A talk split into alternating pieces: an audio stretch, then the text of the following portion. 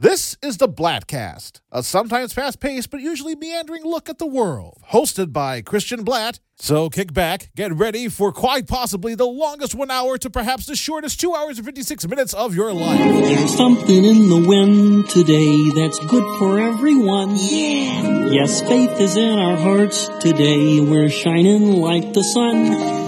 And everyone can feel it. The feeling's running deep. After all, there's only one more sleep till Christmas. After all, there's only one more sleep till Christmas Day. Hmm.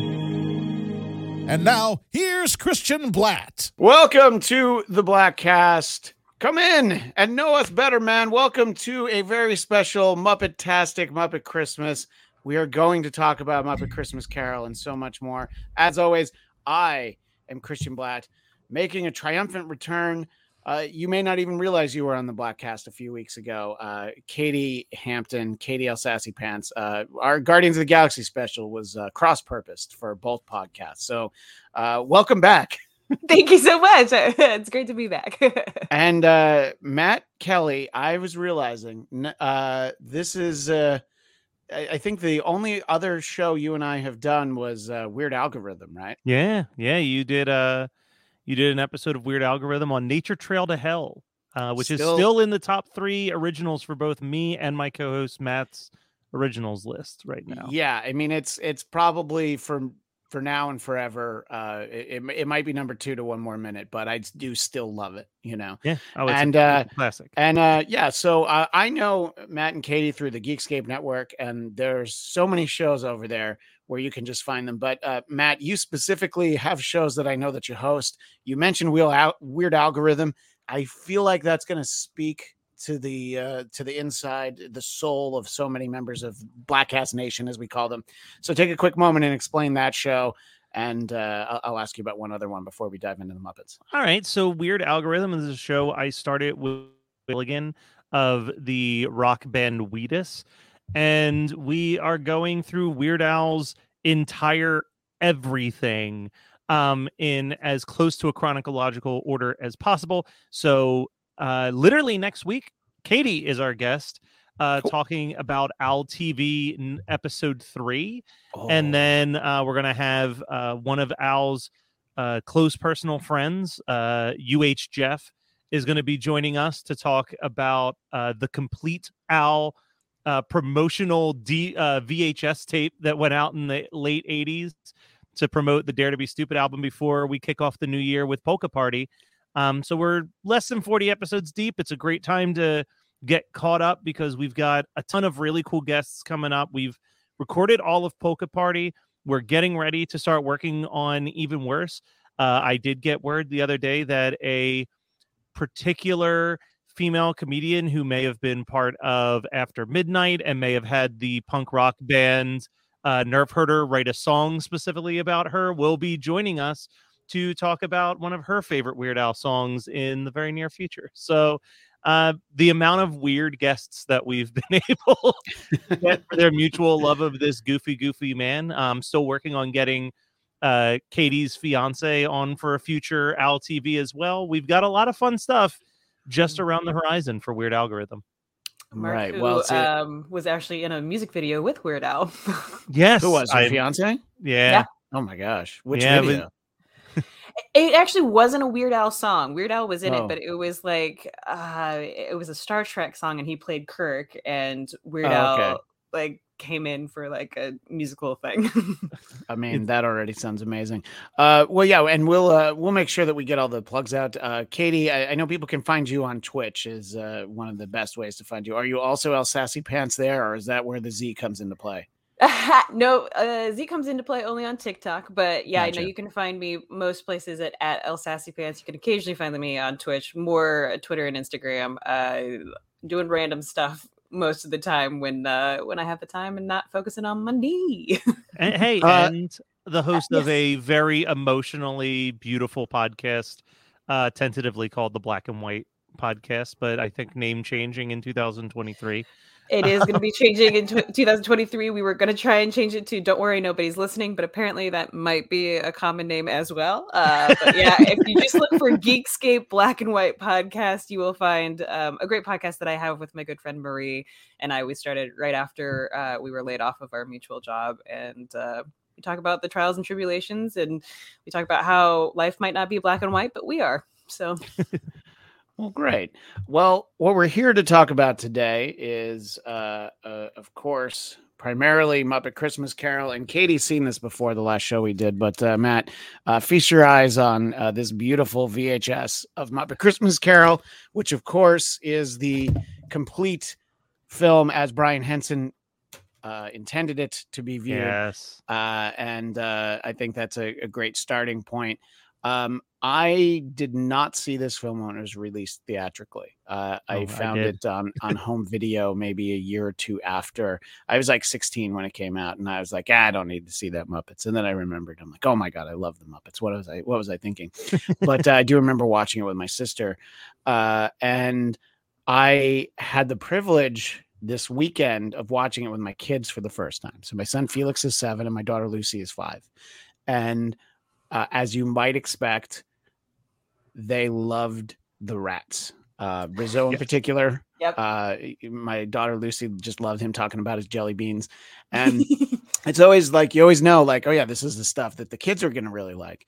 When I watched uh, earlier this year, I watched Star Wars with my son for the first time, and he loved R2D2 and C3PO in a way where I kind of forgot that, like, oh yeah, they're so good, and like kids can kind of relate to that, and I think that uh, the surprising thing was my five year old daughter was like talking about a lot of story points. You know, it's like, oh no, is Belle gonna die? You know, like when he's in the in the Christmas present, uh, sorry, Christmas past, and like she's seen enough movies and enough TV where it's like she's known and then as it, as it starts to pick up, she's like, is he going to marry Belle? And I'm like, oh boy, that would be a good ending, wouldn't it? you know, and I'm like, uh, Dickens doesn't tidy things up that neatly.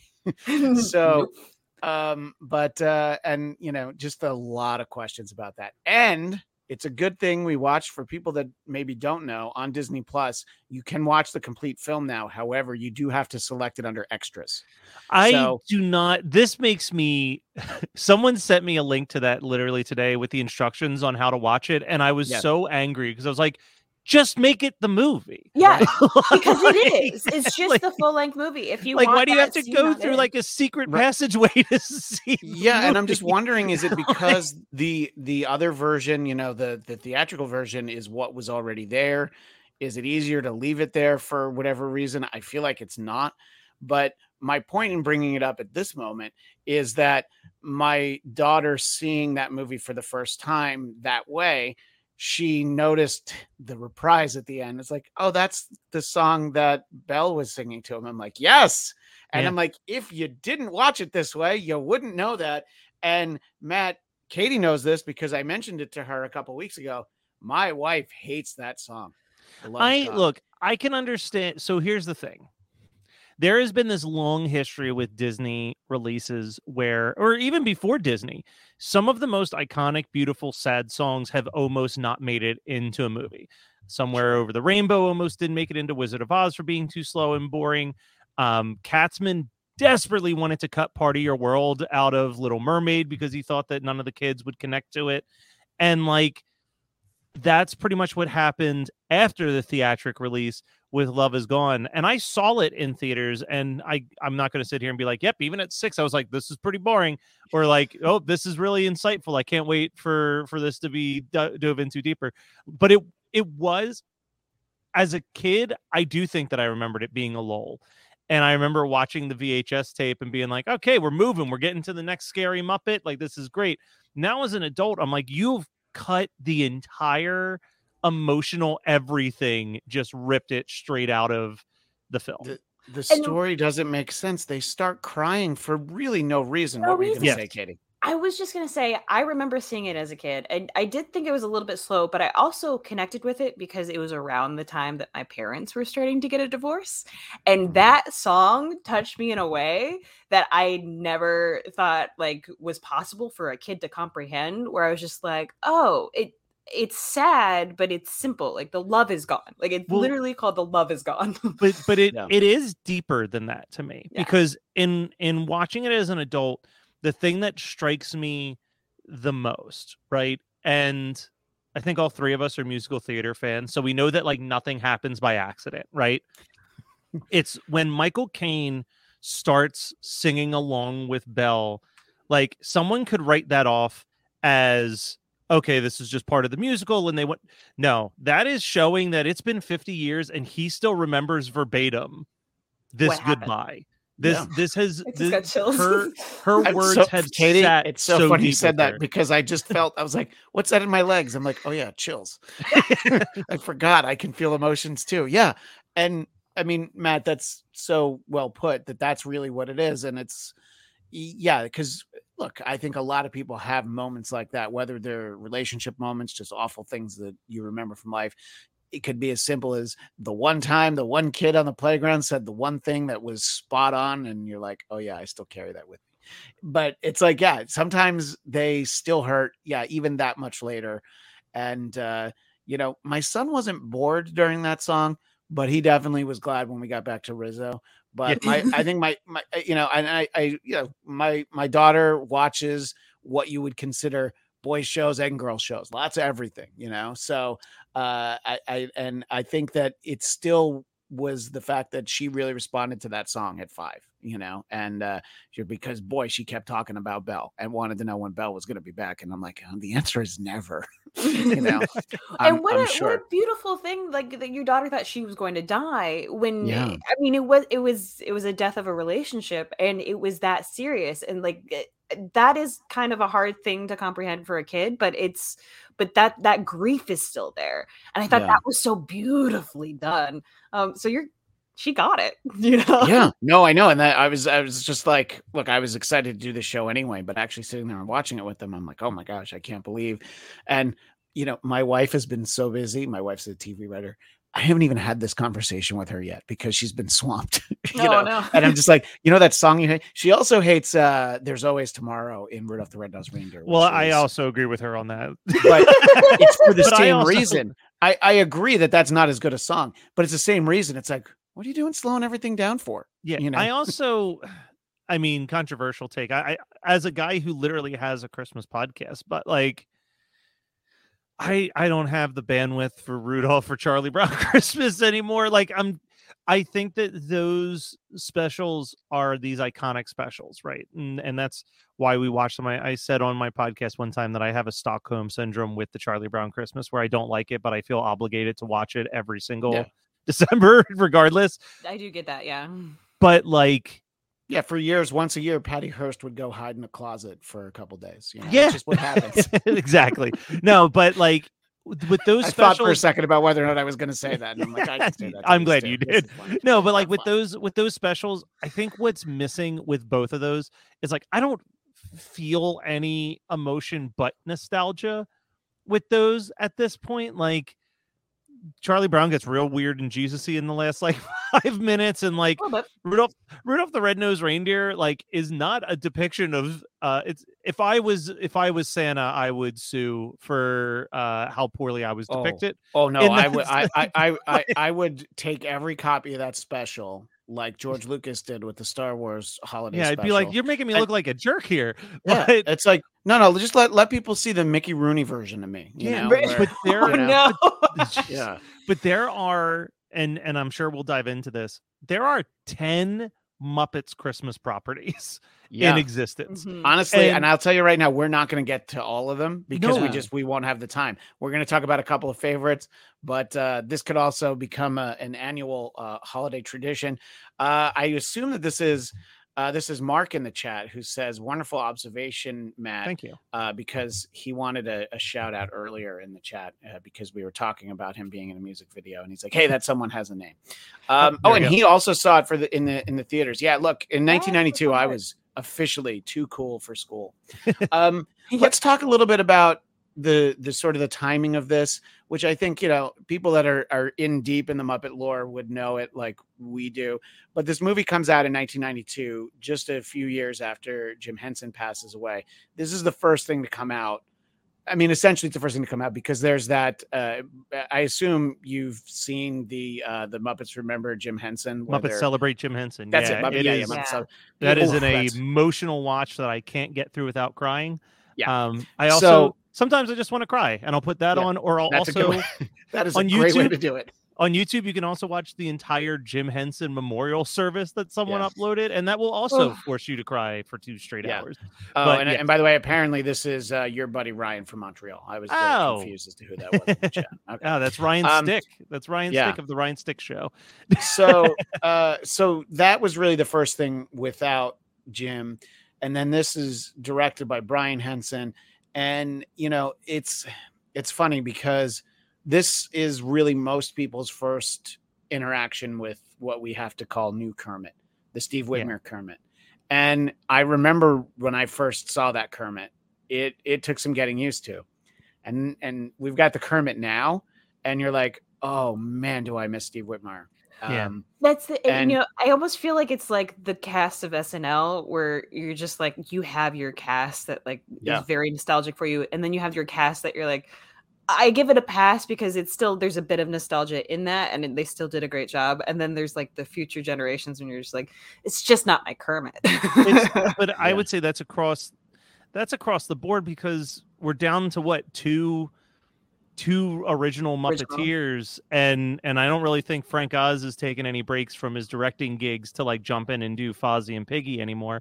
So we really just got Dave and I think Dave may have retired in the last year or two as Oh. well, but there's it's And let's it's- just say, by the way, I mean, there's a lot of you know great Muppet performers who do Oh. it currently. Uh, I know I, I know Bill Barretta's brother really well, and I've met Bill a couple times, and uh, you know the passion he has for those characters. You know, and I mean, he had the the the shoes to fill of taking over a number of Jim's roles. You know, not Kermit, Yeah. but uh, Rowlf and yeah. uh, Swedish Fish. He also created Pepe the King Prawn. So Yeah. you know, I, I can talk to him for hours. He's a great guy, but it it's really a simple matter of when they start to not sound similar enough.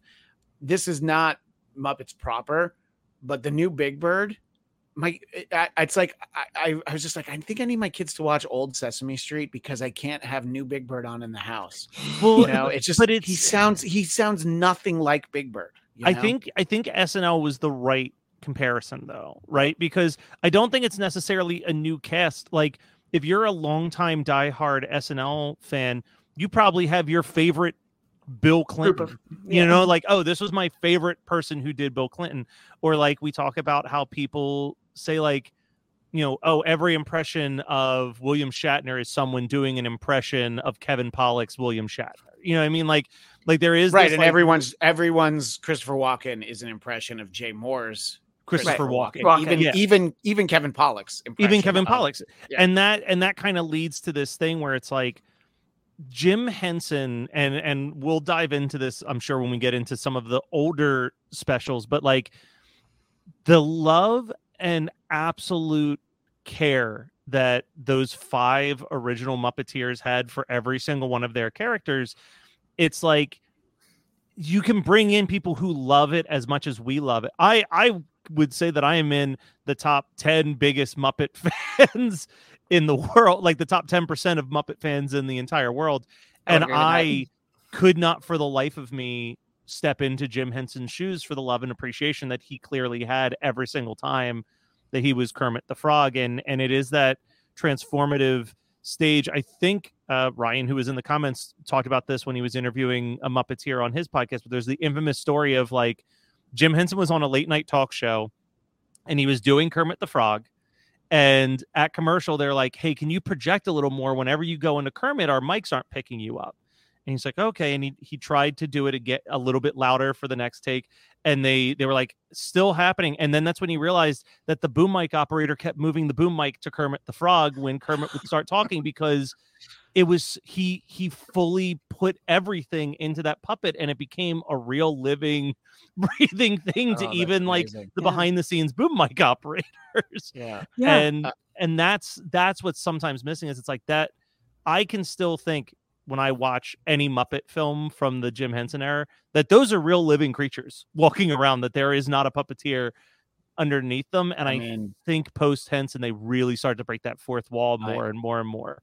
I, I still have no idea how they rode the bike in the yeah. Muppet movie, you know? Yeah. And I love that they didn't want to tell you you know yeah uh, I, yeah it, it, like there that's that's the kind of the, the cool thing especially like i mean you see remnants of that especially when it comes to mandalorian when um like they made grogu a muppet essentially because it's like that was more connected like you're actually connecting and looking at that that muppet as opposed to you know something digital or just like looking at a tennis ball.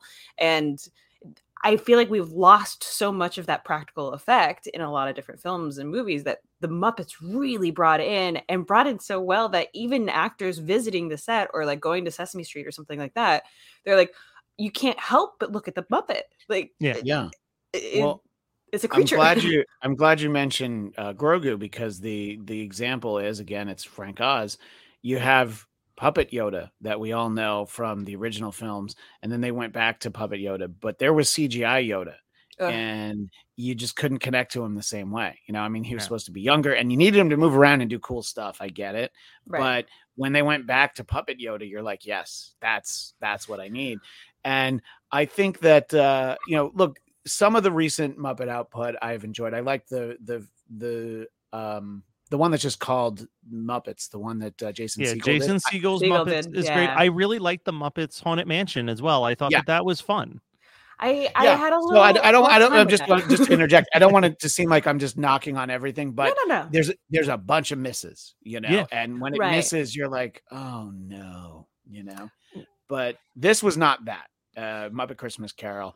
I think the main reason it works, and I always say this, is because for me personally, the best Ebenezer Scrooge I've ever seen on screen is Michael Caine in this movie because it's not like, oh, I'm going to play this differently because I'm in a Muppet movie. No, you have to play it the same way, and he got that right away. Yeah. He's see, you know, and and you know Matt's point earlier about seeing him start to realize, like, oh man, I have been a dick, you know, and just the gradual way he does it. And, you know, and he's pleading with the spirits that he, he needs more time and all that.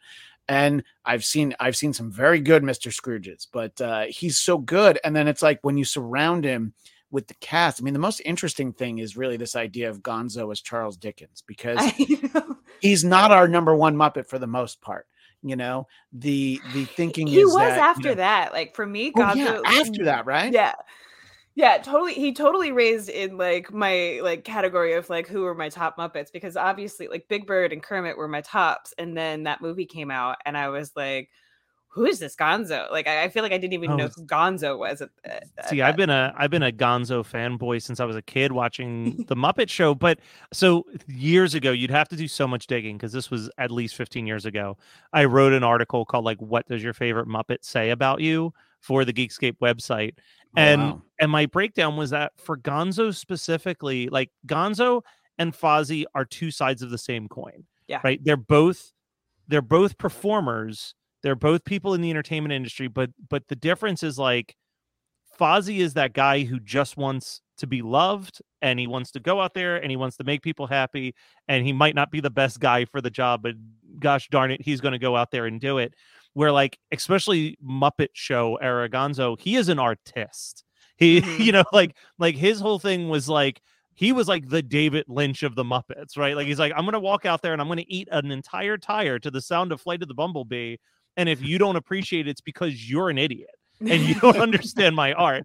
Like, and that's the Gonzo that I loved was that that out. I mean, his name, I, I, there's no way his name is not supposed to be a subtle Hunter S. Thompson reference of like just oh, out there yeah. wild goofiness. Um, but what I was going to say with all of this is like, I think the biggest problem with most of the Muppets things in the last couple years, and why Jason Segel's Muppets is the exception, is that we we keep wanting to modernize the Muppets, and we shouldn't. Like the Muppets should always be this trapped in this weird vaudeville stage show era where like Muppet movie, Great Muppet Caper, Muppets Take Manhattan, and then even this and Muppets Treasure Island, they Yes. are playing characters of them they are playing characters or they're playing characters of themselves you know like the muppet movie is them playing themselves in a movie version of their story it it like it's that extra level gonzo isn't gonzo in this movie he is gonzo the character playing the role of charles dickens No, and it's like I, I would I would even argue that step. Gonzo is like the least like his character that he's ever been. Yeah. But it's almost like I mean, I don't know if you guys grew up watching these, but like Wishbone movies and things like that, where he would become the character in these classical tales. And I I think this was probably the first time I ever saw a Christmas Carol, and I was like, "This is the best story ever." And that's this started my love of Charles Dickens. And then I was just like, "I am too young and too dumb to understand Charles Dickens on so many levels." But this was like something that really I connected with because they took classics or like higher concepts and they modernized it in their own way, but they kept themselves the same. Like I think when we try to digitize the Muppets or anything like that, like we lose that connection yeah and uh, that was one of the wonderful things I think about Jason Segels is that they, they kept them as actual Muppets and they, you know, updated few things. I think you keep the Muppets as practical, but you update the jokes to the current Well, times. for sure and i think but again the muppet even the jason segel muppets they are trying to go back to the stage show Yeah. and then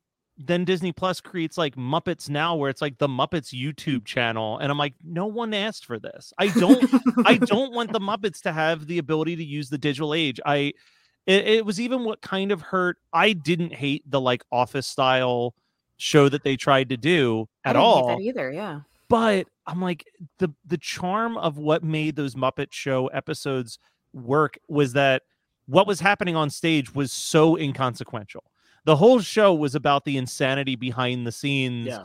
of a theatrical stage show, and it's like you don't get that when you're doing a YouTube channel. You know what I mean? like you don't like you need those behind the scenes crazy interactions of like Kermit trying to make sure that Piggy's not like you know tied up the guest star in the back room for to be her love slave or that like gonzo's not trying to force them to do some weird dangerous stunt or that fozzie's not boring them to death with bad jokes like kermit's trying to keep everything under control and run a show smoothly and like Right. that is where all of the comedy is born this movie though works because again like there's not a single point where they look at kermit and say kermit right it's Yeah. it's He's bob always Cratchit. Bob Cratchit. Yeah. Yeah. yeah. Yeah. They commit to the bit, which is, Yeah. I mean, like you, Rizzo and Gonzo are kind of the behind the scenes aspect of it. Like, you know, light the lamp, not the rat, light the Yeah. lamp. You know, those are like our peek into like the Muppet show type of Muppets. But the story itself just stands on its own. Um, yeah, and I think the importance to it is being so respectful of the text. And I mean, it's interesting that a Muppet interpretation of it is so much more faithful than so many. Yes, they had to add a second Marley, but I mean, apart from that, you know, it just The dialogue's doesn't- almost verbatim the book. It's Yeah. insane. Yeah. yeah. Yeah. When I read it, I was like, oh, there's only one Marley. Like that was like my big hang up. I was like, but there's two, and it's a great song. Right. we we just did an episode of Before My Time with Kelsey Laurie about the original Christmas Carol, and she was blown away that the line that that the book ends with Tiny Tim who did not die. And Who she's like, I always thought, yeah, she's like, I always thought the Muppets just added that. And I'm like, no, that is I- literally the last. I, I had of the same book. thought because, of course, Gonzo would be like in Tiny Tim, who did not die. Uh, Like the- yeah, I mean, it's for the most part they inhabit the characters, and then the the one minute where they don't is is so funny. You know, when Sam Eagle is the the headmaster, and he's just like, "It is the American way," and Gonzo has to you know whisper to him, he's like, "The British way." Yeah. I just like it's just such a funny little moment. You know, Now, talk about a song that I am glad got cut and has not resurfaced is if you have the official soundtrack for the Muppet Christmas Carol, Sam the Eagle sings a very boring song called Chairman of the Board. I forgot about that. Yes, he does. Well, so I guess they uh, spell it B O R E D. oh my god, it is it is be- nice. Uh, I, I actually Love I, that. I did not know that song. That's interesting. Yeah, yeah like I like I think uh, I think Sam Eagle is uh, is great for one liners. You know, I mean, Sam the uh, Eagle. The the hardest I've laughed at Muppets anything actually is Sam the Eagle in Muppets 3D, the Muppet Vision 3D. at at Disney. Yeah, at Disney where uh uh, Kermit asks him if he's ready to go on. He goes, "Yes, I have a 15 minute musical epic about how great the Americans are." And he goes, "You've got two minutes." And he just goes, "Ah!" like, yeah.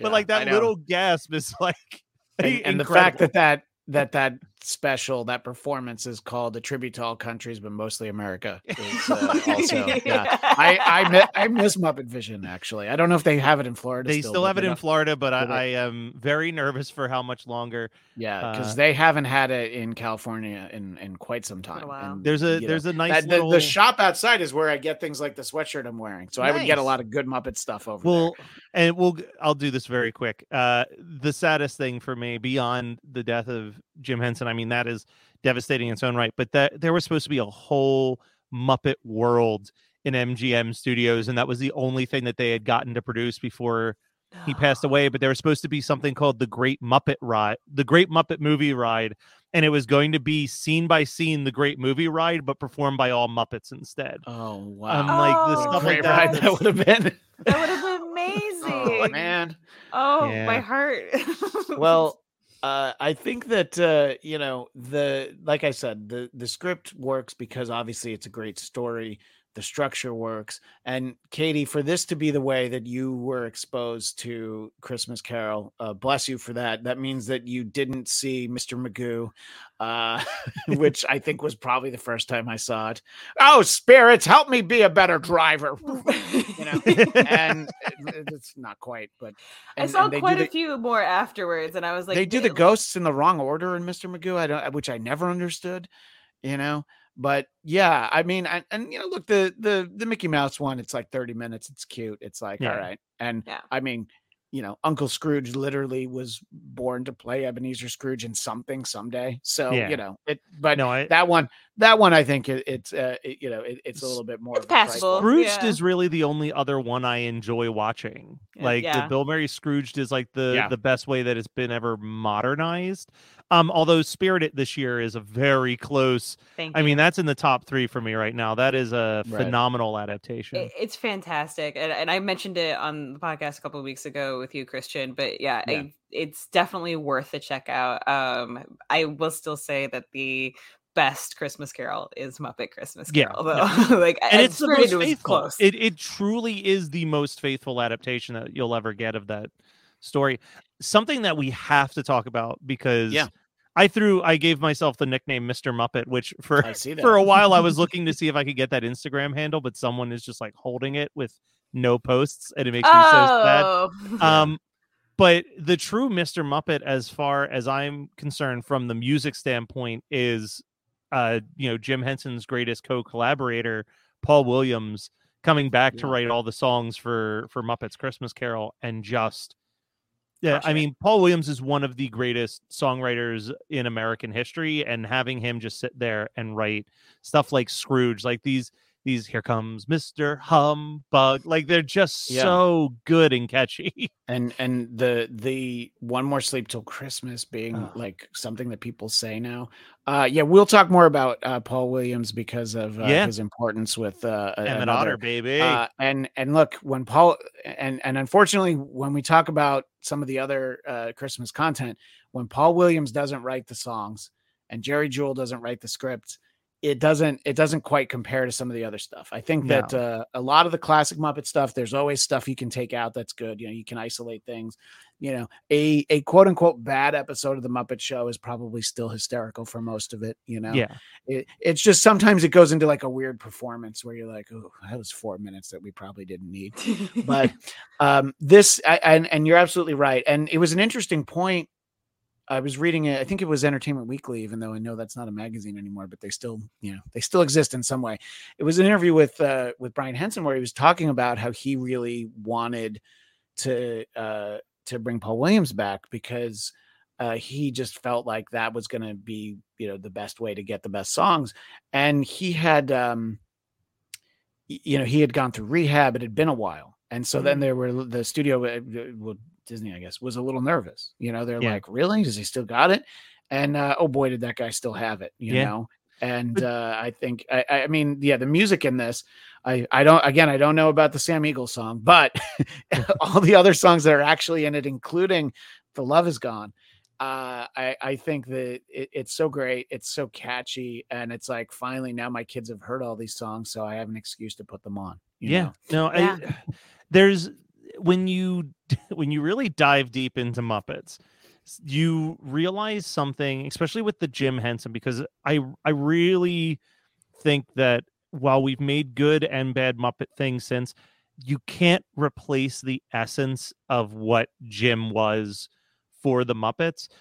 And you look at like who were the frequent co-collaborators with him. You know what I mean? And it was he kept going back to Paul Williams. He had Paul yep. Williams do Emmet Otter. He had Paul Williams write the songs for the Muppet movie. He had Paul Williams be a guest on the Muppet show. Like he was constantly working with Paul Williams. And then the other big person that you connect with Muppets and Christmas, John Denver. He kept going back to the John Denver well because him and John Denver saw eye to eye with like what was he trying to say and do with these things. And thankfully we've gotten away from this, but there was this weird period like post post like Muppets in Space, I would say, all the way up until Jason Segel's Muppets, where like the Muppets were like kind of snarky and mean in their yeah. specials and like yeah it's a great point yeah and it's like that is never what the muppets were supposed to be like the the muppets similarly to the fraggles similarly to sesame street was like this perfect vision of like a utopian world where everyone loved and cared about each other and they could still have their arguments and they could have their squabbles and they could disagree and they couldn't see eye to eye on everything but like at its core it always came down to a love and appreciation for each other and this was for me anyway the muppets christmas carol was the last time that i really felt that love like that undeniable love amongst these characters until the jason segel movie until like really muppet treasure island didn't feel that way for you not fully I, so i might be slightly biased because someone had said something that like sank into my head uh, last week uh friend of all of us i'm sure geek history lesson uh, did an episode on Muppets Christmas Carol last week with William Bibbiani. Um, and he pointed out that while he enjoys the Muppets Treasure Island, and now I can't unsee this, the biggest difference between that movie and and Muppets Christmas Carol is again the casting with Michael Caine. Michael Caine stepped into this movie and was like, I will not act like I am even a little bit a part of the Muppets craziness. And Tim Curry definitely gets a little too sucked into the Muppetness of of Curry gets sucked into the Muppetness yeah. of his performance versus like I would love to see Muppets Christmas Carol where you have another actor who is really playing the Long John Silver role as if he is on like the Broadway stage well, doing the most serious presentation of that I will character. say to Tim Curry's, I don't know, credit or downfall, when he they they actually built a boat for that and yeah. they gave him Dramamine. So he's not quite all there when he's on that boat because he's on Dramamine and he's very yeah. sleepy. I, I, thought he I thought he did fantastic. Yeah, I, no, I, mean, I probably, probably you could probably tell the same stories about on set at Rocky Horror or, or the TV sure. version. yeah, no, you know, sure. he's probably always a little sleepy. You know, no, and and those were I still enjoy it. I don't. I yeah, Muppets no. Muppets from Space is the first one where I'm like, oh no, this is not yeah. my Muppets, um, and then it kind of wasn't my Muppets for a really long time, but I still kept watching every single one of them. I I own Muppets Wizard of Oz on DVD, and oh, yeah. I have never popped that thing in again, but I bought it. But you watched it, yeah? No, look, I get it, uh, and I think you're right. I think that there's good Muppet quality after this, but I would say Muppet Christmas Carol for me is the last great moment. Yes. And it's it's really the last sort of the last holdover from you know, when Jim was still there. And, uh, you know, I enjoy a lot of it. I see a lot more of it probably because of my kids, uh, you know, than, than I might otherwise, you know, actual with the Muppet characters, but also other things from Henson, just other properties that uh, you know I, I, might not come across. I I probably wouldn't know about the new Big Bird if uh, I didn't have kids. Yeah.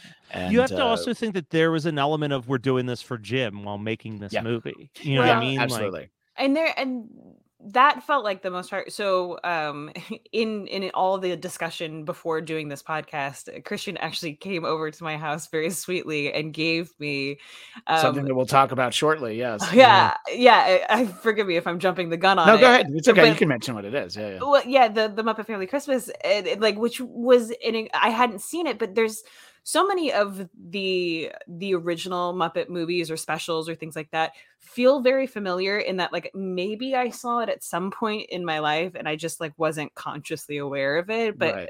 but like the amount of Muppets that are in that movie is incredible. And Matt, we even got into a discussion about a very specific part where Jim Henson pops up as himself in that yeah. movie.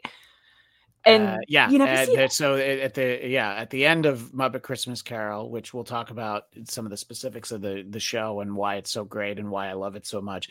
There's a moment at the end where uh, Jim Henson's talking to Sprocket from Fraggle Rock, and uh, he needs somebody to help him do the dishes.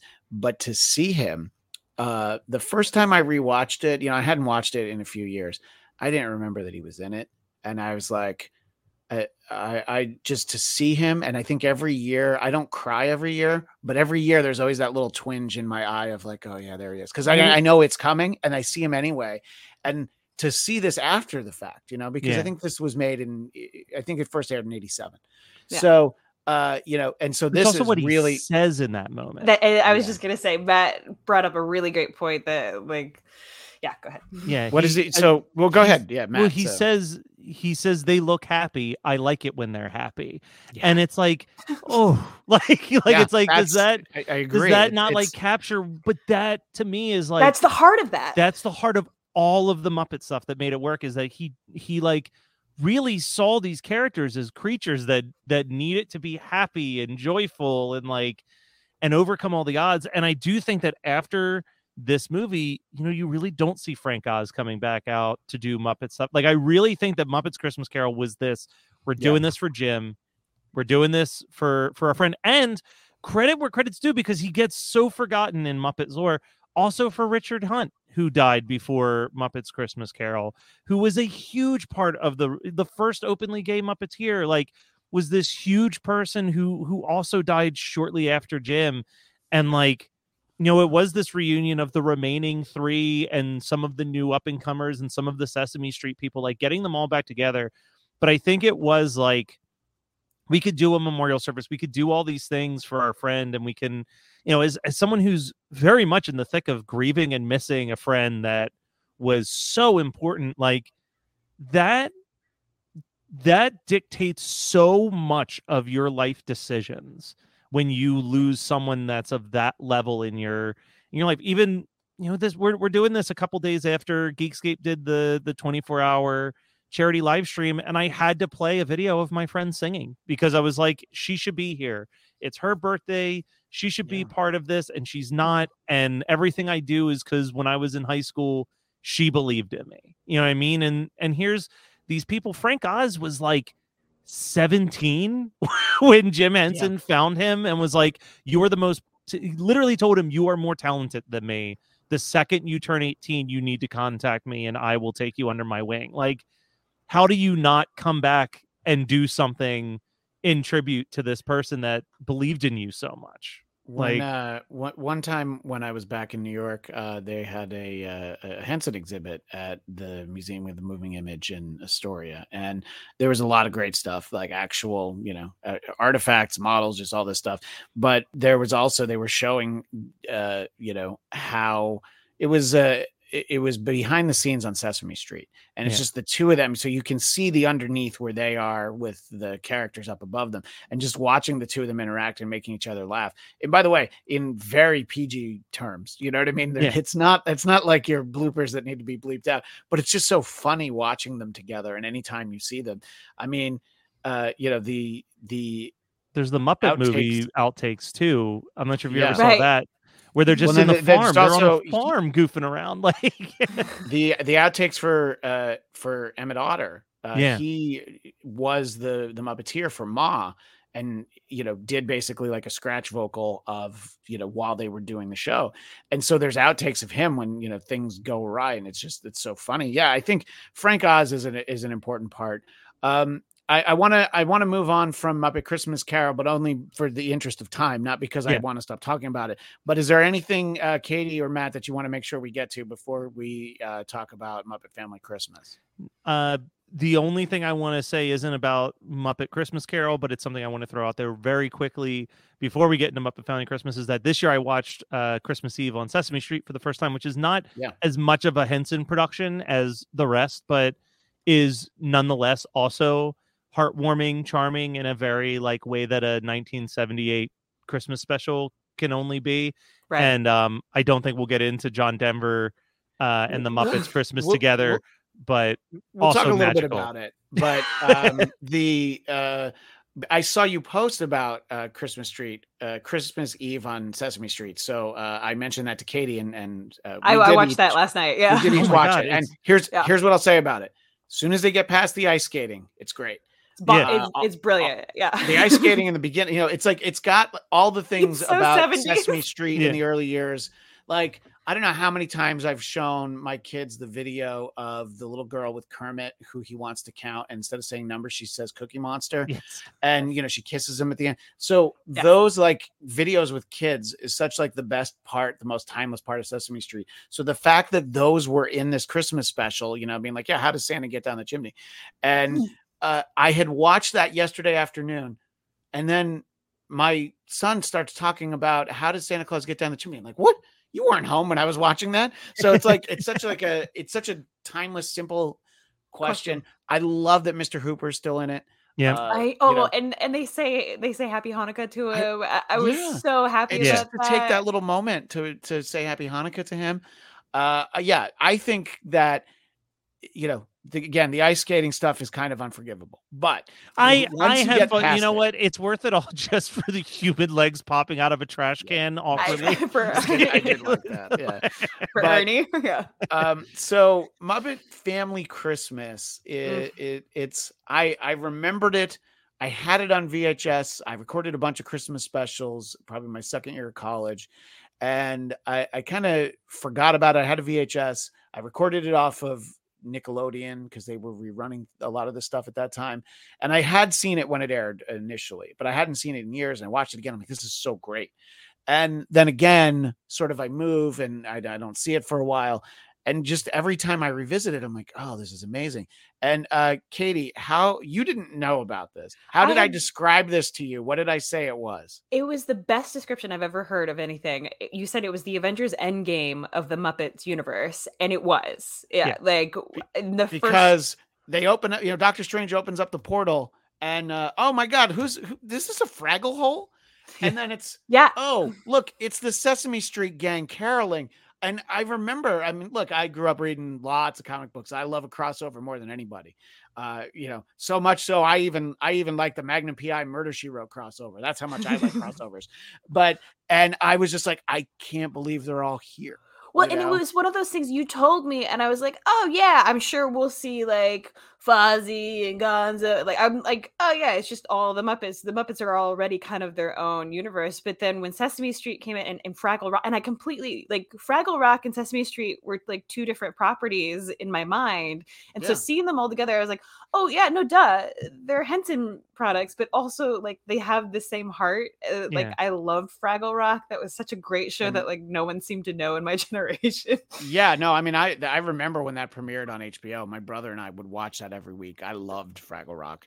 And probably my favorite, just in terms of performance wise, my favorite moment in the whole special is when Doc is turning to Ernie and Bert and they're just saying, you know, yeah, this starts, you know, A, that starts with A. And, and then he's like, what is this? what are we doing? And, and, yeah, and he says this passes for small talk where we live. and and I was that just like, was oh such oh a good God. joke. yeah, there's so many good jokes in it, and the best Muppet stuff is just filled with jokes and jokes that maybe kids don't get but then they slip on the icy patch. My son loves the icy patch every year because yeah. we watch this every year. We watch Emmet Otter every year. All these, that, all these specials. cold enough to freeze your Winnebago. Like there's so yeah. many runners oh in that God. special. And is this like... really just Barbra Streisand the entire time, like with like Vaseline over my, the like lens? My favorite thing in that whole special, besides I agree, the small talk line is such a brilliant line. Yeah. is whoever it is doing the voice of the camera guy taking photos of Miss Piggy, Oh. and he's just oh. like, "Yes, more, more. Ooh, do the little pouty face. Do the pouty face." I forgot about that. Yeah. so ridiculous. it's so ridiculous. And she comes in, and I swear this is a Barbra Streisand outfit, like with the with the Oh, yeah. white like wrap and like and she's on like a carriage, and of course Kermit's like, you know, she likes to make an entrance. yeah, I- and and you know, Doc is just like, uh, and and she had this costume for me, so he's just like the the Royal Canadian Mounted Police for no reason, you know. Uh, yeah, and it, it's great because it, it, you know, it is. There's so many of the characters. I love Fozzie's mom just in general. You know, yeah. who, And, uh, who got it- like tickets to go to like Aruba from I think Fozzie, and then Well, was yeah, like, she oh was no, I going to have to host- Malibu for she'd been taking surfing lessons. That's So right. she and uh and uh you know and it, just the beginning the the joke about like oh no my mom loves surprises and Gonzo's like I hope so because she's in for a doozy and the the the the reason I love this special so much is one because it's so great. It's heartbreaking that more people don't see it. They put out a VHS version of it and it's like a half an hour. They took out most of the songs. The music rights are the biggest problem with this in terms of people being able to see it. Well, And, I they think- didn't they- I think all ahead. three properties are owned by different copyright holders too. Yeah. well boy. now, yeah. So Yeah. that's also hurt it. Because someone in- texted me and was like, "Why can't I find this streaming anywhere?" And I'm like, "I don't think HBO Max, Disney Plus, and Paramount Plus can come to an agreement on who would have it." What's Right, beautiful is and- you can it- watch it on YouTube. Yes, You it is can- on YouTube. yes. The To- to wild, watch wild west of- of streaming site. to watch it officially is a different thing entirely. Uh, yeah, I, I I found Christmas Eve on uh, uh, Sesame Street on YouTube. It wasn't a problem, and John Yeah. Denver was there as well. But yeah, and you know uh, th- this and sort of the the version of Emmet Otter that I fell in love with both kind of disappeared for a little while as soon as Disney basically took over the main Muppet characters. Like once they had Kermit, you didn't you, they reverted to an earlier version of Muppet, uh, of uh, Emmet Otter that didn't have him in it. And yeah, the the song. So even before that, though, they didn't get the music rights for home video, and some of the songs I think were too expensive. And it was like the whatever the Muppet Babies sing. They they didn't. It was uh, Which- Santa Claus is coming to town, right? Yeah, Yeah, Yeah. When they popped up, I was like, "Oh, this it, this is Muppet Babies before Muppet Babies was a thing." Well, not- yeah, no, because they they were in they were in muppet Muppets Take Take Manhattan. Manhattan. but that Yeah. but this is like the 78, 70. well, when- no Muppets. Oh, this was eighty seven when this wasn't. came Yeah, out, so right? that was Yeah. 87. I Okay. think the se- the TV series was on by then. But Yeah, the first no, time we ever it seen the was- Muppet Baby. There's a segment of the Muppet Babies and Muppets Take Manhattan that Yeah.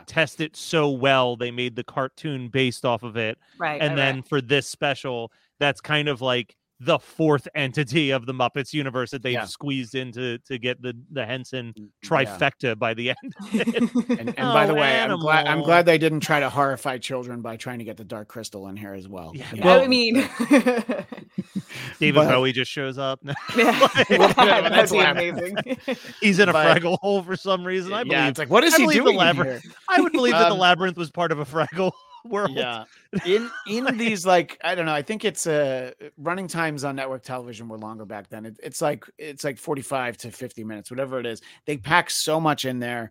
There's so many great jokes, so many interactions. You're watching, you know, it, you're just like watching people get along. I think uh who is it? Uh, Animal and Cookie Monster. You know, is like Yeah. the, the, my kind of fella. You know, just Yeah. uh, I was just like, it's like this is everything you wanted. You know, this is what I wanted from the Flintstones Meet the Jetsons, but I Yeah. didn't really quite get that. There, so oh there's a there's a song that um, shows up in Muppet Family Christmas, uh, which they do this giant, beautiful 10 minute carol the, sing. the carol sing. well, yeah. they're just singing carol after carol after carol, but they end with this song together for Christmas. They're like Mm. Right. old friends, new friends here Which for is from- the and they put the the lyrics Chris- too. Yeah, from the Christmas toy. I was going to say from the Christmas toy, which, if you're not familiar with the Christmas toy, uh, probably could have gotten some money from Pixar's Toy Story I- because boy, does that plot feel Matt, weirdly I'm going to tell now. you that I honestly believe that the Christmas toy is why Disney bought the Muppets because they realized that like oh i- they basically yeah Toy Story basically took that you know it's toys that come to life And it's toys that come to see- life, and the favorite, the kid's favorite toy is afraid he's going to be replaced by the new Yes. space toy that the It's kid the gets same for Christmas. story.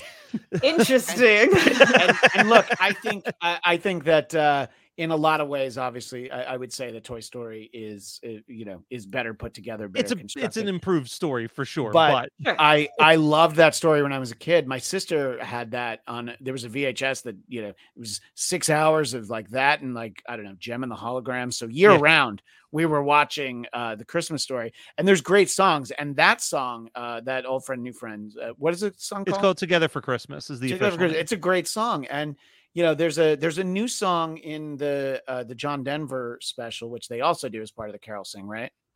Uh, Wasn't it's it- in every one of us. Yes, it's Yeah. in every one. So I, and and um I had c- forgotten that until I rewatched John Denver, and yeah, that that segment with the Carol Sing, it's like it's almost it's like a Where's Waldo because it's like you know I have an old VHS, so it's hard to freeze frame and really look, but you see so many characters there. Emmet Emmet Otter is sitting there with everybody. Yes, didn't see him notice there with everyone. And I was just like, man, they just got everybody in there. It's like that. There's that great scene at the end of the original Muppet movie where they have all the characters and they It- pull it's out. This like almost- that. Yeah. it's almost to the point that it feels like obviously he didn't, but it almost feels like Jim Henson knew he was leaving this world soon and, And wanted wanted an leave as excuse to bring everything together because yeah. this is like one of the last like Henson directed specials that they really did with all the Muppets beforehand. I I- know that it's I like a don't know if three year they're- gap, but Was there one after this? I don't. I don't mean, think he- there he only passed away like three years later. yeah, know? I think he started long doing like the. Jim Henson Hour, which was like a almost like a docu series, and he worked on like the storyteller. But I think the Muppets were essentially kind of in a in a holding period while he worked out the Disney contracts. Yeah. So Um, it is like his final goodbye in a lot of ways. I I wish people could see this more easily, but I'm so glad that YouTube. I mean, I Yeah. checked before we did this. It's there, the whole thing. You Yeah. can find it. You can find it with commercials, which is Which actually great. how I have it. I have it Yeah. with commercials. The The version I gave to Katie is the one that I recorded off of uh, Nickelodeon, and I digitized it before my you know VHS disintegrated, basically. yeah. Uh, but then later, uh, a friend who knew how much I liked it got me a DVD that was the original primetime airing of it. So I have like all the 1987 Christmas commercials. You know, next week, Perfect Strangers will be back. All of that stuff. Yep. So, um, and uh, I th- I'm thinking that this is the year I'm going to watch it that way with my kids to see what they think of you know Dude. 35 year old TV commercials. Those So- those commercials are just they're so chef's kiss of like exactly the type like any any like toy or like any way that they like product placed or like what they considered healthy at the time. I just beautiful. It's so fun. yeah. Um, I will say the one on YouTube ends with like something about like a murder of a baby or something like that, like Oh, a good, news report. Yeah, so good stuff. Yeah, Yeah. Fighting the frizzies at eight. Um, Yeah. so- Well, So- yeah, which well, well, you know what? I know, Katie, you have to go momentarily. So uh, I know as part of your homework, you also watched uh, John Denver and the Muppets, and you and I spoke a little bit before Matt was here. Uh, I want to give you because you did the homework. I want to give you a moment to share your thoughts. Uh, what stood out for you? Uh, let's let's start with what you were impressed by. What did you like the most about John Denver and the Muppets? Um, it, it it was again, it was that original Muppet feel. Like we also like we open up on uh, John Denver, but one of the scenes that we open up with the Muppets actually is like a writer's room, and th- Yeah. th- there's that exactly what you were talking about earlier, Matt, of that like behind the scenes craziness, and I think that like again all of these things that you guys sent me i was just like something is so vaguely familiar about all of these things like maybe i saw a rerun or something i'm not sure. Um, but i was like this feels so familiar. I was like this is the image i always had when talking about writers rooms or like working in writers rooms it's Yeah. just like the paper like planes flying over Yeah. and like all the p- joke pitches and like the different things I honestly believe that Tina Fey used this writer's room as how she was going to depict the 30 Rock writers room. yeah I mean, mo- mo- most writers' rooms that that I've ever been around, you know, mostly just as an intern, like bringing in lunch. But you know, y- It's you pretty definitely- similar. It, it really feels like that. Um, yeah, I, and I I do love the you know the let's put on a show, old timey showbiz. Uh, Yeah. For uh, I'll- I'll I'll let you finish your thoughts, but for me, what stands out more than anything, you know, Matt, you kind of referenced it. Not everybody who was on as a guest of the Muppet Show interacted with them in a way that was 100% believable. John Denver talks to them and reacts to them in a way where you just you really feel the connection. The scene and where that he talks to Kermit is heartbreaking, and I really truly think that Jim Henson was being honest about how he feels about not being around his family most of the year Yeah. because of Mm. showbiz through Kermit in that scene. Like it is a heartbreakingly beautiful It's a- scene. It's a heartbreaking scene that is, of course, in true Muppet fashion, filled with little puns and Bits oh, singers. the yeah. and, you best. know. Um, what what else, Katie? Before uh, before Um, you, you run off.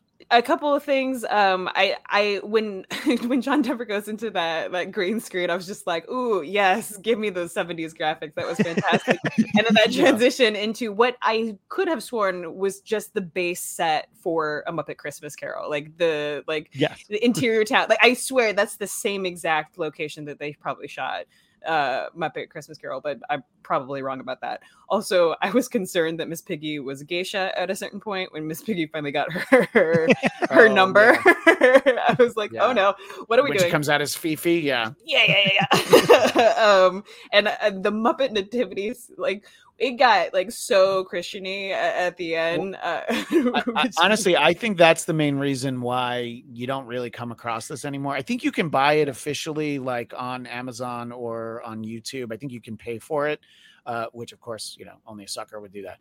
Uh, but I think it is a, it is really Jesus-y towards the end, It, and I it is think Jesus-y at the end, but I have to applaud it. They made sure that there was every single race and creed of child Yeah. depicted Oh, in that group of 100%. children. Like Yeah. like the equality for 1978 on on a primetime TV special, like hook it up to my veins. Like I love it so much. Yeah, yeah it was it was so 70s and i was just like oh yeah but, But- the, I, I would have to say like the sesame street one was definitely my favorite of the two uh, homework assignments Yeah. um because again because i mean Muppet Family Christmas wasn't a homework assignment; it was a gift. I Oh, it was a brought it to. I presented it to you. like, your your Christmas will be better for this. and, and let me just like preface like i told christian this is my favorite homework assignments is watching the muppets and like things i haven't seen or feel like i had like because there's just so much familiarity with just all of the cast and all the voice and everything even that creepy john denver nativity scene with the muppets i was like there's something so familiar about this and i Yeah. don't know what it is I would assume you've seen it. It's been on, you know, Yeah. just maybe it was on cable or whatever. Um, yeah, I think uh, the thing about John Denver, what's it called? John Denver with the Muppets? John Or- John Denver and the Muppets a Christmas together. Yeah, And it was Uh, made as a special to promote a s an album that they had recorded. They made the Christmas album first and then made the special to promote the album. which is usually the way to do it. you Yeah. know, I think. Uh, I think. Uh, yeah, I, I, I think that's usually how it works. Um, Katie, I Because know you need to big enough. go, so Yeah. uh, I want to make sure that you got in your thoughts on that. And uh, have you ever seen uh, the Muppets celebrate Jim Henson for after he died? Um i've seen pi pieces of it i haven't sat down and watched the whole thing because there's only so much crying i can do No, no, I was Yeah. gonna say we should we should do a we should do uh, a, a live stream with all the tears included. Oh Uh, my Not just yeah. for you, by the way. I've seen it and I'll still cry. I'll cry So- uncontrollably. I, I want to throw one thing out with John Denver before Katie leaves because it's actually, I think it was the exact moment when I was like, Katie should also watch this.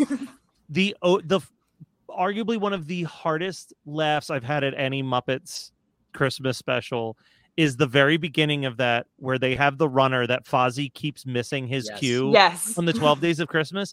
But the one that gets me the most is when it gets to his part and he just looks at John Denver and goes, What? yeah That that, that that- was also really familiar especially like how miss piggy does five golden rings like Yeah. that's how we would always do it when we I'm sang pretty it. sure this is where the but um bump bumps first were introduced into the Yeah, song no, 12 I days think you're of right. Christmas. And that yeah again that's my that's probably my not probably that is my favorite part is, is Yeah. that song at the beginning. Uh, Katie, people want to keep in touch with you. Uh, it's Uh, El Sassy Pants with an S, except for on TikTok, it's TikTok. with a Z. with a z All right. I'll, I'll post more things later but thank you guys so much for having me on i'll see you later Absolutely. We'll talk to you soon. Um, so the thing about when it comes to John Denver is it feels very much like a 70s Christmas special. And Yes. in some ways that's great. And then in some ways, it, it it reminds you how the Star Wars Holiday Special happened, which I believe was the same year, seventy eight. Yeah, yeah, and it's just like you you you kind of overthink maybe some of it, like the the wooden soldiers segment. I was just like, the but pacing I... and some of this stuff, and it's not even that it's bad, but it's just like you're trying to entertain children, aren't you? Yeah, I will.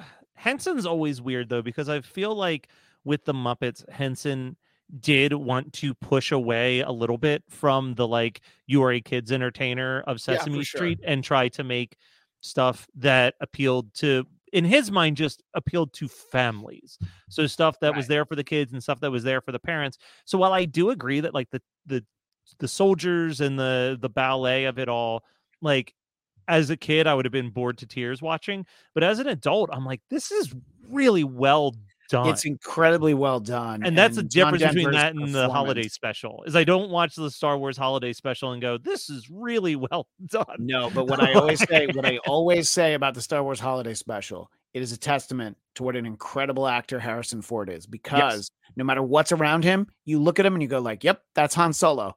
Yep. None of this other shit makes any sense. No, but he's still Han Solo in that fucking special. So, but yeah, I had that's heard great, that's a great comparison. Yeah, what were you gonna say? I had heard uh when they were doing the the Guardians of the Galaxy holiday special, I kept hearing that James Gunn was trying to make it a slight homage to the Star Wars holiday special during production. And what I really tr- truly wanted was for us to literally do the Star Wars holiday special, but with like Groot's family instead of oh Chewbacca's oh family, where it's just a bunch of tree people yeah. saying Groot over and over again for like 10 minutes. yeah. Well, that's why that's why he included the music and the music in that. That was actually the last time that I did a show with Katie. We talked about yeah. the Guardians holiday special and just how much I loved it. And uh, I when when I put the panel together for that, I had to check with one of my regular Marvel contributors, Michael Shirley, who you know, I had to make sure he liked it because if he because he kind of doesn't like anything, so if he didn't like it, I was like, he's not allowed on that panel. I can't, yeah. I can't have him. No, sometimes you have to. Sometimes you have to set those rules because, like, yeah. I look, I, is it is it this perfect thing? No, it's no. brought me joy, and that's all that matters. that's, that's all I want. Yeah, and and I, I think that uh, and that's and with Emmet I, Otter, honestly. If if we want to yeah. jump into Emmet a little bit, is like Emmet Otter is is not the tightest story that's ever been told. There is a no. lot of tell not show in that yeah. special, but the music and just like again, it's the the love that these characters have in this world that feels very lived in is like yeah.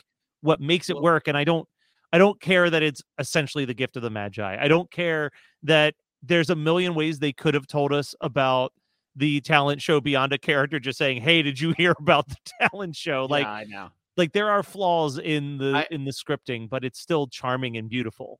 No, exactly, and and that's testament to one the performers who were involved, but uh, of course the music from Paul Williams. I love like capital L O V E, all the letters. So many of the songs in Emmet Otter. Emmet well, Otter I mean, really clearly is... when the river meets the sea just meant so much to Jim because he kept finding ways to put it in other yeah other stuff. like, I know.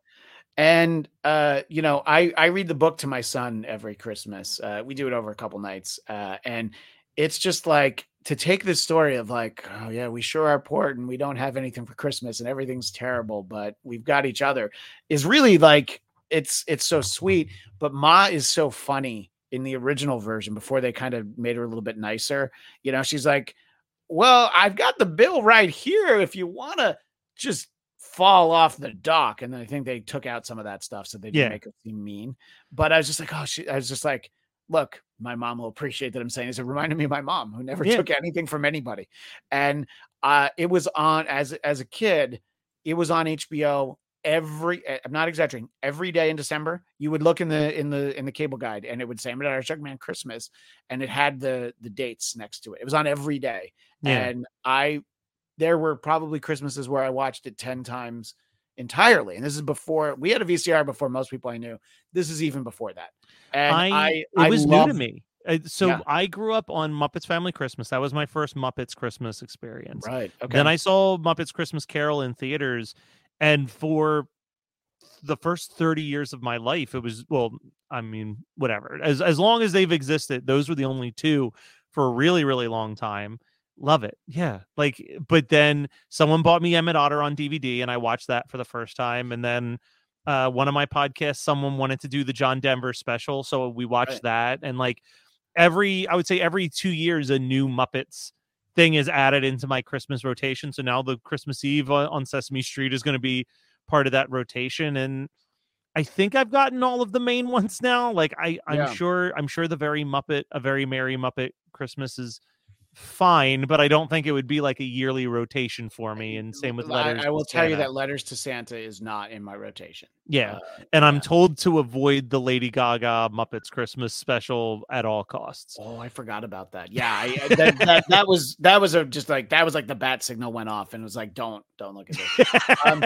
yeah, but the uh, I I I'm going to I think skim through the uh, Christmas Eve on Sesame Street with my son because he just loves Cookie Monster uh, he kept going back to an episode from like I don't know season two of Sesame Street that he would want to watch on HBO Max because there's a runner through it where Cookie Monster borrows Ernie's phone and he keeps talking to his mom for a long time. And in the fifth one, he finally just eats the phone. And I'm like, oh my god, this is everything that he loves about Cookie Monster. You know, he eats the pencil and the typewriter and the you know the phone, and Santa answers. I'm just like, oh my gosh.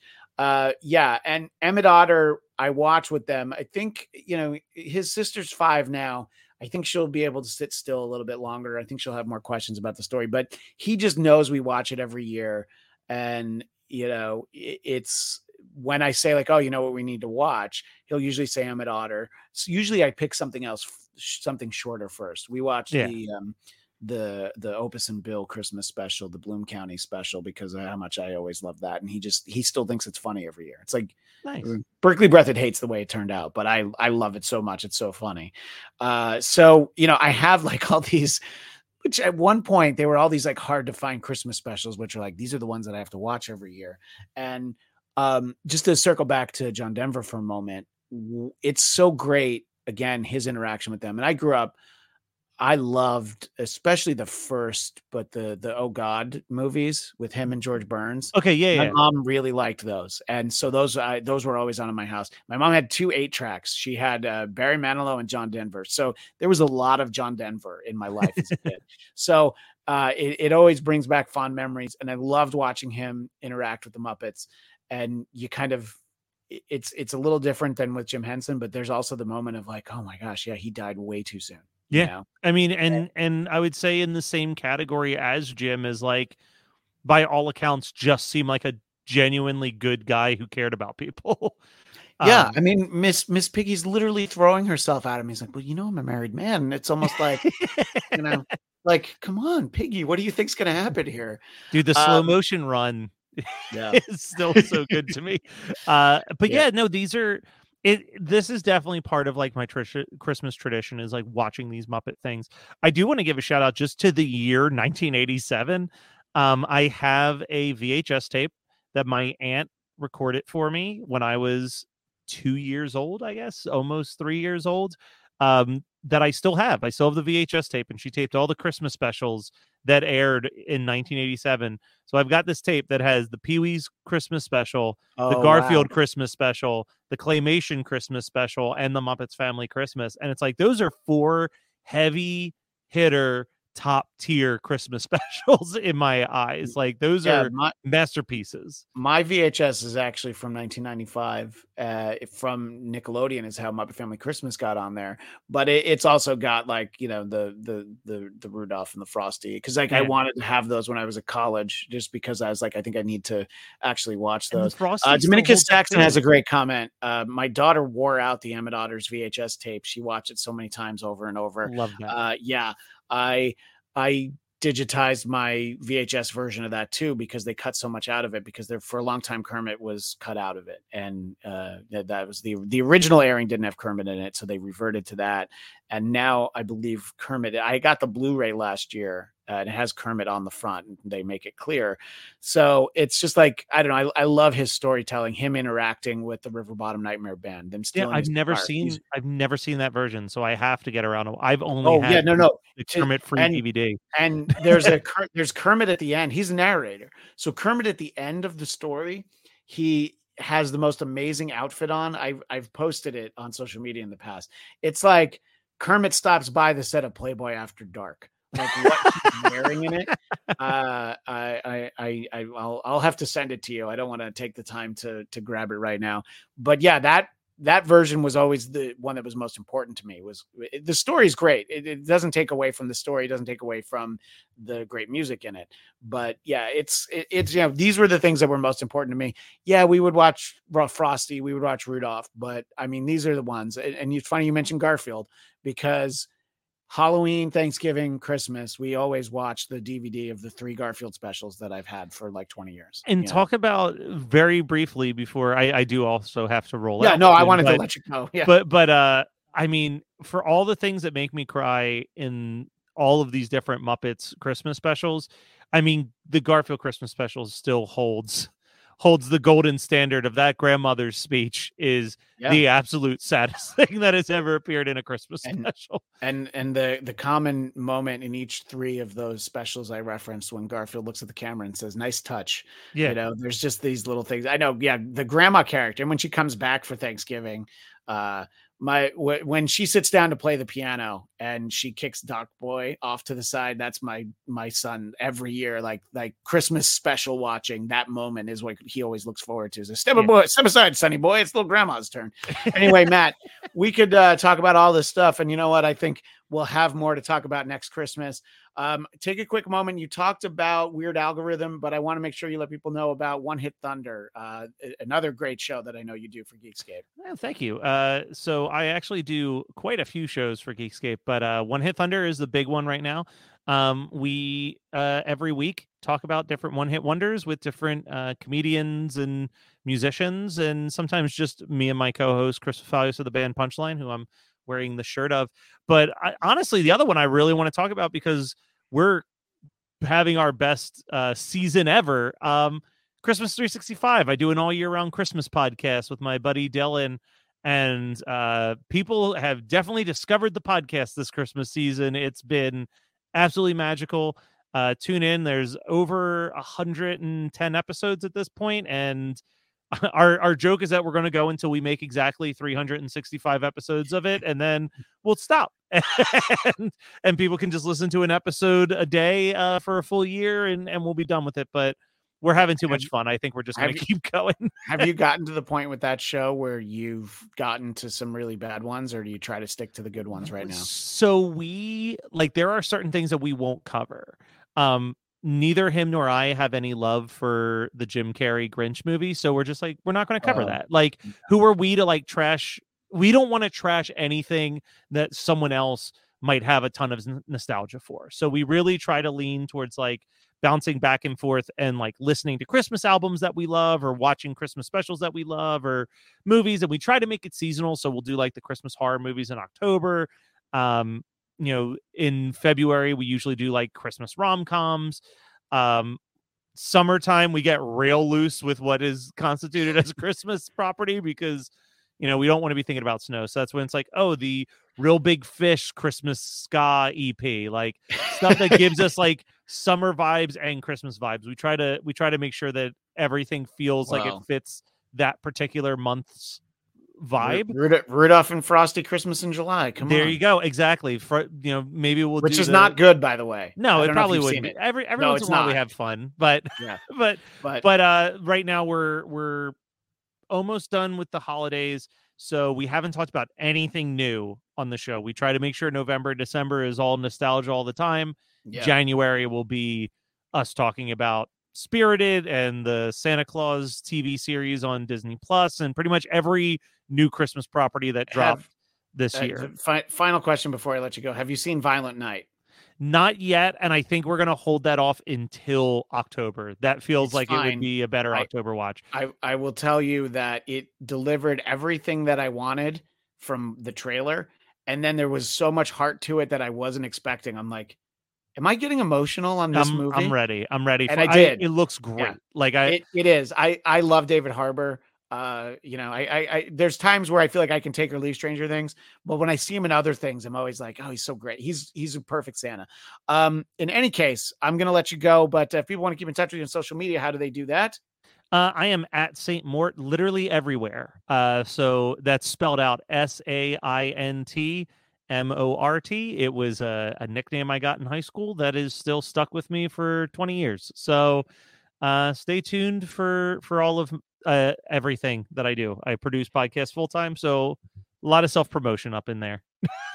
well, thanks again, uh, Matt, and uh, I look forward to uh, talking Christmas with you, and who knows what else in the near future.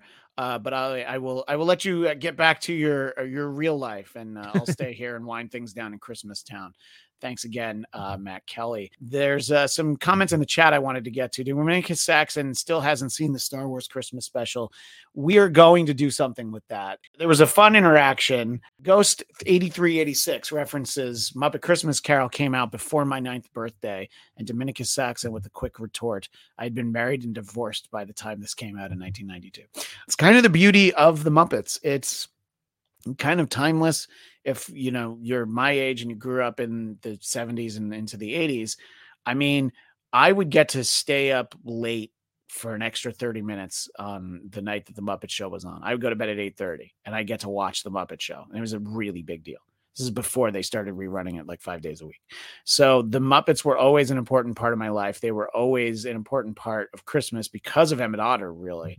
And uh, happy birthday to Ghost 8386 as well. Uh, and uh, I see that Craig was there. This is sort of like the end of Romper Room. If you're really old, you remember that. Where you look through the magic mirror and see everybody that was there in the chat. But I love how many of you uh, stuck around for this conversation. I love talking about uh, Christmas shows, and uh, the Muppets are responsible for, I would say, some of the best that uh, that I'm familiar with. If you haven't seen any of the shows we're talking about, you can find them through less than legal methods, mostly YouTube you can find Muppet Family Christmas, which I strongly recommend. Make sure you get the full version of it. The Christmas Eve on Sesame Street, I watched for the first time last night. I don't even remember seeing that as a kid. John Denver with the Muppets, I had seen, I remember some of the isolated things from it, but I, I hadn't seen it in years. So you can find all this stuff. Some of it you can pay for. So if you you know want to respect the fact that creators need to earn a living as well, you could go ahead and do that. I am uh, ecstatic. I'm full of holiday cheer and glad to have gotten to share it with so many of you. And uh, we are looking to have our big Bladtcast Christmas special one day next week. We don't have a date for you yet, but please follow me on social media at Christian DMZ. I'll be sure to let you know as soon as I can when you'll be able to join us live for that. We'll see how much of the gang we can get together for some holiday cheer. As always, please subscribe to the Bladtcast on YouTube. You will get all of our new videos. You'll get the shows we do, all the uh, interviews I do. I've been doing a lot of these musician interviews, and uh, I'm doing so many. I'm having trouble catching up, putting them on the podcast. We'll get a few of those in for the end of the year. So uh, keep your ears open for that for our audio only listeners. And follow me on Twitter and Instagram at Christian DMZ. That is all the time we have for now, but we will see you next time on the Bladtcast. Oh, hi there. Hey, we're Ernie and Bert. Yeah. Well, hi there yourself. I'm Doc. Oh, did you know that Doc starts with the letter D? Why, yes. Yes, yes starts with the letter Y. Yeah. True. And true starts with the letter D. Hey, what is this? Where we come from, this is small talk. Whatever you say. Well, it's nice to meet you, but I've got to go and build some bunk beds. Bunk, Bunk beds. beds. C words. Ah! Thank you for listening to the Bladtcast. Well, they certainly seem to be having a good time out there, Sprocket. Yeah, I like it when they have a good time. But I tell you what, somebody's got to do something about these dishes, Sprocket. Come on. I'll wash and you dry, okay? Don't forget to subscribe to our YouTube channel, The Bladtcast. That's B L A D T C A S T. You can also subscribe to the audio version wherever podcasts are found. Like the Bladtcast on Facebook, follow at Bladtcast on Twitter and Instagram, and of course, the man responsible for what you just heard is on Twitter and Instagram at ChristianDMZ. If you look to the good side, falling down's a free ride, slipping and sliding in the mud.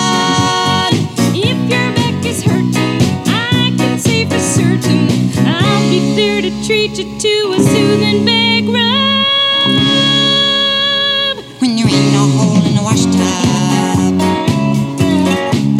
I'm Farad Muhammad, and if you want me to voice your podcast intro, you can find me at Twitter and Instagram at F A R D M U H A M M A D. We will see you next time on the Bladtcast. Hope I'm saying this right.